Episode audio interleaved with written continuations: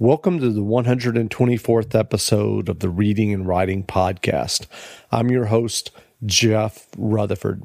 Stay tuned for my interview with Victoria Houston, author of the Loon Lake Mystery Series. Stay tuned for the interview.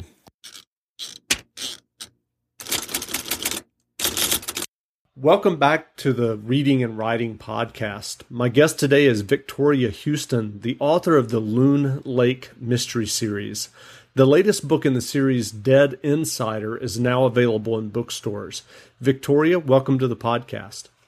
Good morning. Thank you, Jeff. Sure, sure. Well, I wondered if you could just read the first page or two of your new novel, Dead Insider.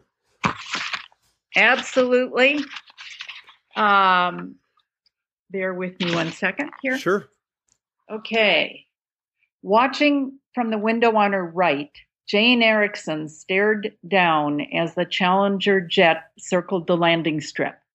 How many times had she flown into Loon Lake since she was a kid?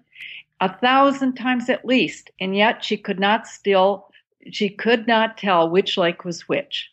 Big ones, little ones, potholes, peninsulas, and islands that she should recognize but couldn't. But then again, the town of Loon Lake had over 300 lakes within a five mile radius so much water, so many trees, so many reasons to call this land God's country. And if she won this election, her father would be so proud he might forgive her, his only child, for being a girl. Too bad he isn't alive.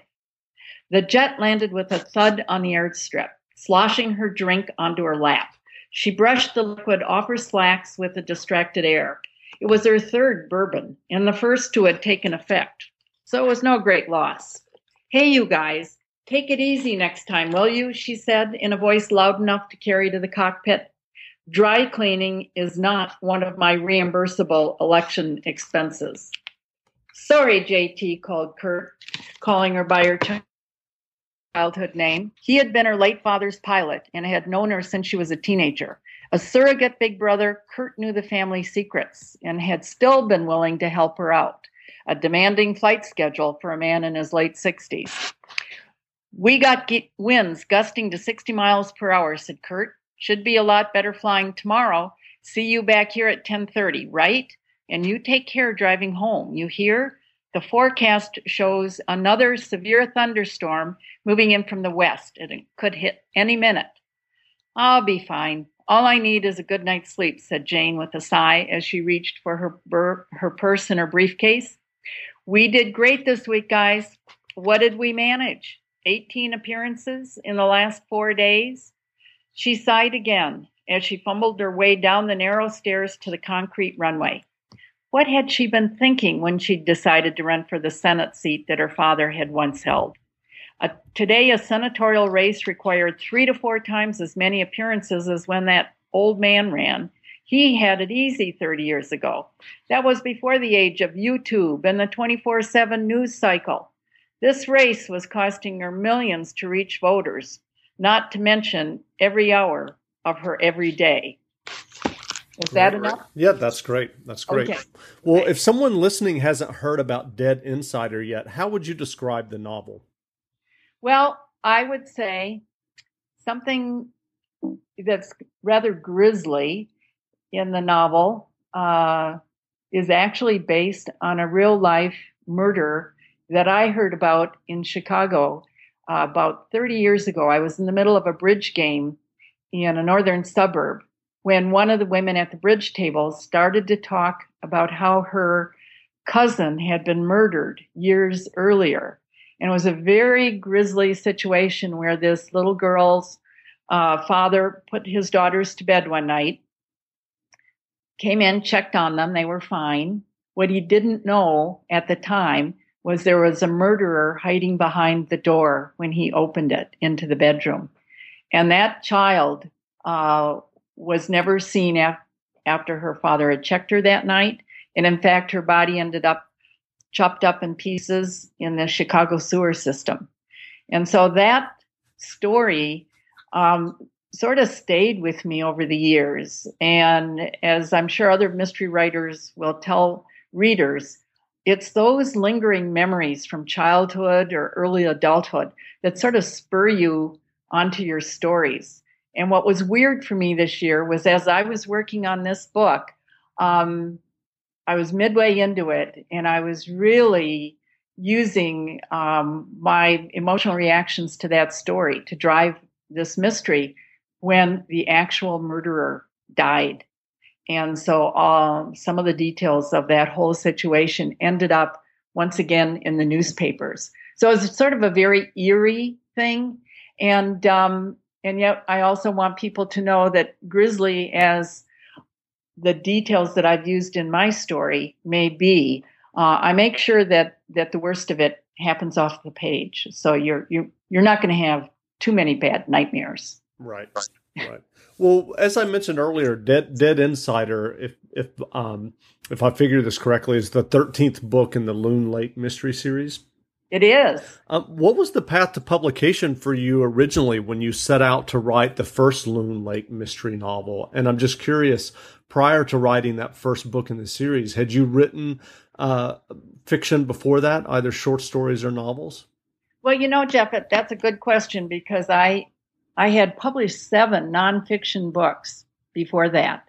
And then I was working myself in book publishing as the head of publicity for a major American publisher. And we published a, one mystery writer.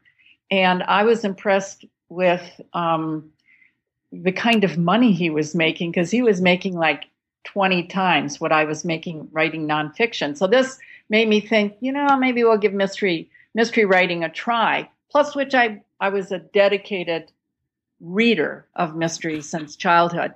But once I tried to make that switch, it was so tough to the point my agent finally told me, This is so bad. You know, my early attempts at writing a mystery, she said, Don't even show these to people who love you unconditionally. She's, wow. yeah, she said, You are a, a nonfiction writer, not a fiction writer. Well, I was fortunate um, I was promoting actually Garry Trudeau, who does Doonesbury. Mm-hmm. He was coming back from his sabbatical. And in a meeting at Newsweek magazine where I was trying to get him a cover story, um, I talked with their book reviewer about um, my frustrations trying to write a mystery. This just came up as a sidelight because the reviewer was a mystery writer. And he said, Well, maybe you'd like to go to this workshop that I go to in the village. So I did for a year. And then I thought, you know, I've nailed this. I figured it out because it sounds simple, but it's all about showing, not telling a story. And yet nonfiction's all about telling. So for me, that was that was a major barrier. And so um, I started a mystery, but I made all my usual mistakes, setting it in Kansas City, set, setting it against a background of art theft. But as I'm working on this story, the stolen art ends up at the bottom of a lake in northern Wisconsin. And a retired dentist is in his fishing boat with his dog, and he, he comes on this strange stuff under the water.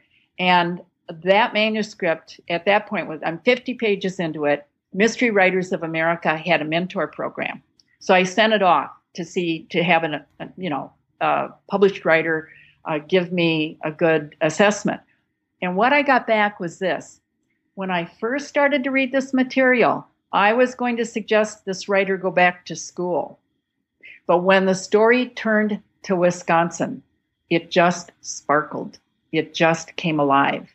And so I dropped 45 pages and I started that story, not knowing where I was going. And it became the first in the Loon Lake series. And when I showed it to my agent, she said, this isn't bad, but publishers like a series. It, do you think you have any other ideas for these same characters? And apparently I have, since now this is the 13th in the series. That, that's a great story.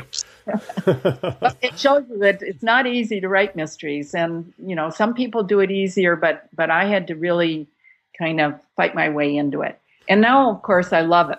It's you know a great escape for me. Um, and I th- I think I figured out a few ways to, to make it a pleasant experience for readers. Sure. And and who was your publisher initially on the series? My initial my initial publisher was Berkley, Berkley Prime Crime. Mm-hmm. As you know, they're um, dedicated to cozy mysteries.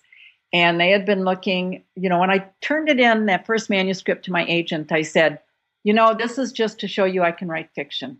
I am sure no publisher's interested in a mystery set against a background of fishing in Wisconsin. Well, it turns out they had been looking for a fishing mystery series. And so I did uh, six books with them. And then they were going cozier because my books are really not cozy. I'm really a pretty classic police procedural. Sure. Um, and interestingly enough, um, and I'm probably giving you more information than you need. No, but, no, it's interesting. Keep going. Well, when I was back when I was working in book publishing, I worked for Universal Press Syndicate and our and our sister company, Andrews and McMeel, which was a total startup when I when I joined that company. And they are today one of the top humor publishers in the country. So as I was doing my fifth and sixth book with Berkley and getting from them a little bit of feedback that they were going to go cozier, um, I was approached by two young guys, one of whom is Ben Leroy, who are not, I don't think they were 30 years old. And they approached me at a writers' conference up in Toronto and said they would like to publish me. And I took the time to have a cup of coffee with them. And it was clear to me that they understood the business side. And so I'm happy to report that today, years later, and through several different permutations, uh, Ben Leroy continues to be my publisher. Um, he was with Bleak House and sold it to a, a, parent company. Then he left and started his own Tyrus Books, which is now an imprint at F&W Crime. And I think Ben's instincts have been terrific, and he's got some very good writers um, that uh, he is publishing. Sure. So you mentioned that that uh, the books are set in um, northern Wisconsin. Yes. Is that is that where you grew up? Yes, I grew up here. Couldn't wait to get out of town when I was 18. I thought it was the more most boring place in the world. and then I lived uh, in Kansas City and in Connecticut, worked in New York City, and I moved back here 15 years ago, thinking it was just for a short visit. Uh, but you know, that's when the um, I found my publisher, my first publisher, and everything has has fallen into place. And the reality here is that I grew up in this fishing culture. And as hackneyed as it sounds, when they say write what you know, that is the case. And I think Willa Cather has a wonderful quote. Uh, writers write from the memories they have from before the age of 13 and for me, that that's very true. It's it's that whole aura of this little town that uh, and the and the little towns around here that really drive my stories. And yes, I fish, and I um, I also fly fish and learned from uh, Joan Wulff, who's one of the icons of the sport. But I, you know, I grew up in a household. My dad was a dentist. My grandpa was a dentist, and so consequently, the dentistry is still the best way to identify a dead body.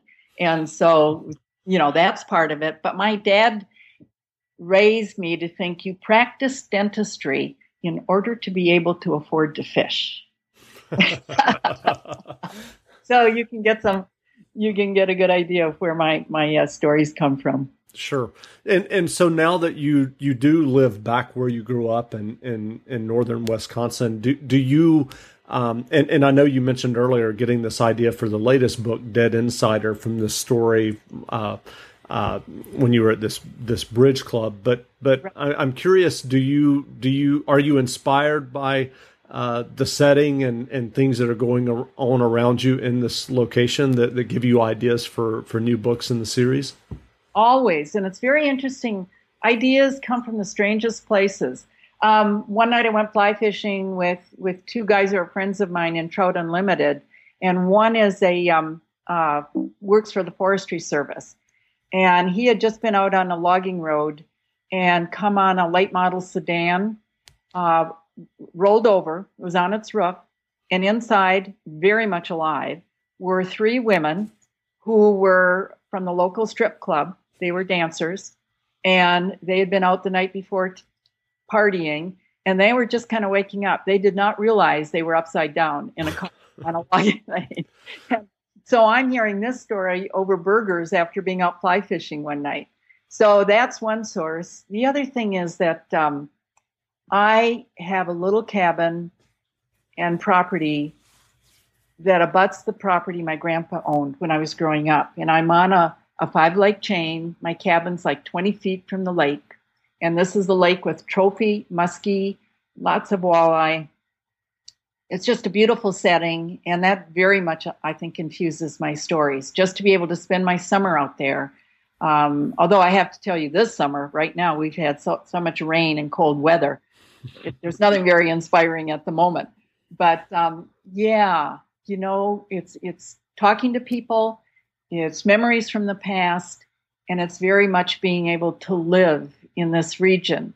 And uh, one of the results is I think that's why I very much like other mystery writers who are pretty regional. I really, you know, William uh, Kent Krueger, C.J. Box, people who can really, going back to Willa Cather, who is one of my, you know, favorite authors. These are people who capture the land and the air and the atmosphere of, of that time when they were growing up there so well. Sure. So, are there challenges that you find in writing the 13th book in, in, a series? What's the process like for you now when you start thinking about a new book in the series? And I'm just starting the 14th book. And I would say, uh, for me, a, a major challenge is always introducing my three main characters in a way that's new and different for readers who've read the previous books. I don't, you know, I want it to always be fresh for them, and yet it, I wanted to, I need to give the information about these people to the new reader, you know, in a way that's still, you know, perceptive and sort of illuminating about as to who they are and why they are in this place at this time. Um, to me, that's a, that's a great challenge. Uh, another thing is, I'm not a writer who has an outline or a plot, I have a one page synopsis of what I think the story is about when I start. And so I think it's pretty natural. You always worry, I do, that I can write a good story. And so when I get really worried, I just remember, ooh, you wrote 13. I think yeah.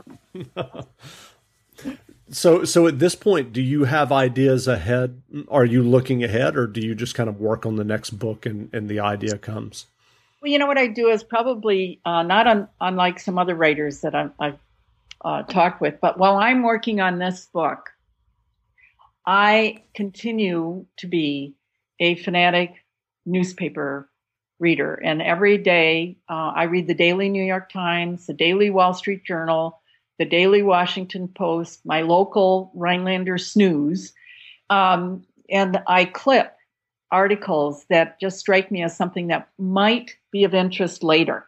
And I keep that file this whole nine months while I'm working on the current book, and I just file them away. And then when I finish this book, I will pull out that file and look through and see what sparks my interest. Um, so I'm not, I'm really focused on the current book but sort of behind the scenes, I'm collecting these bits and pieces that might lead to something new. And so, one thing that happened last year uh, is that up here in this part of the country, we have a serious problem with the Mexican cartels growing marijuana in our national forests.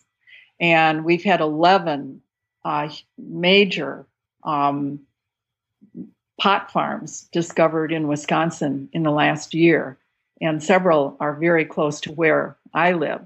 And so that those news stories for me are what have sort of fueled my ideas for for number 14. Interesting.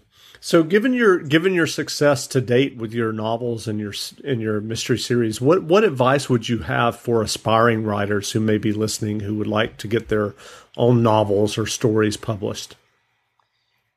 Well, I think I'm a I firmly believe in somewhat of a traditional publishing model. And I know there is so much going on today with people self-publishing ebooks and going in those directions. I would encourage an aspiring writer to be thinking that they're going to be better off if they have an agent and a traditional publisher who will put them into the ebook market. And a good way to get there is to look around wherever you're living. Usually, you'll have some nearby colleges that will be offering uh, writer conferences. And then, if you just go on and Google some of the major writer conferences like BoucherCon, Left Coast Crime, um, there's a good one in Chicago um, on dark, east, dark and stormy nights. I think going to those is well worth the time and the money because I think you meet the people there, you get a good sense of the community, the mystery writing community. You might stumble on an agent. You certainly might stumble on a publisher. Um, and so that's a good way, I think, to get into it. But the key here, the ultimate answer, is a rather um, uh, if you don't mind me being ever so slightly crude, um, it's called Butt in the Chair. You better do the writing first. Sure, sure. Are there books or writers that you've read in the past year or two that made an impact on you and that you would recommend? Well, I highly recommend uh, Ross Thomas. He's my favorite. And I think he's a real writer's writer in terms of his his mysteries. He's no longer alive, but I think he published a good, you know, almost a dozen books. I go back and reread his just to remind me of what uh, you know uh, what a what sparkling dialogue can do. Um, I also really uh, myself I've liked uh, Henning Mankell. Um, I this is not a mystery writer, but I reread Willa Cather, O Pioneers, or My Antonia almost every year. I think her work just reminds you of what good writing is. Um, trying to think who else, you know, um, I know I'm struggling right now with Wolf. That's okay. so, where can people find you online? They can find me at victoriahouston.com. Great. Well, again, we've been speaking with Victoria Houston, author of the Loon Lake Mystery Series. Dead Insider is the latest book in the series, and it's in bookstores now, so grab a copy. Victoria, thanks for doing the interview. Thank you, Jeff.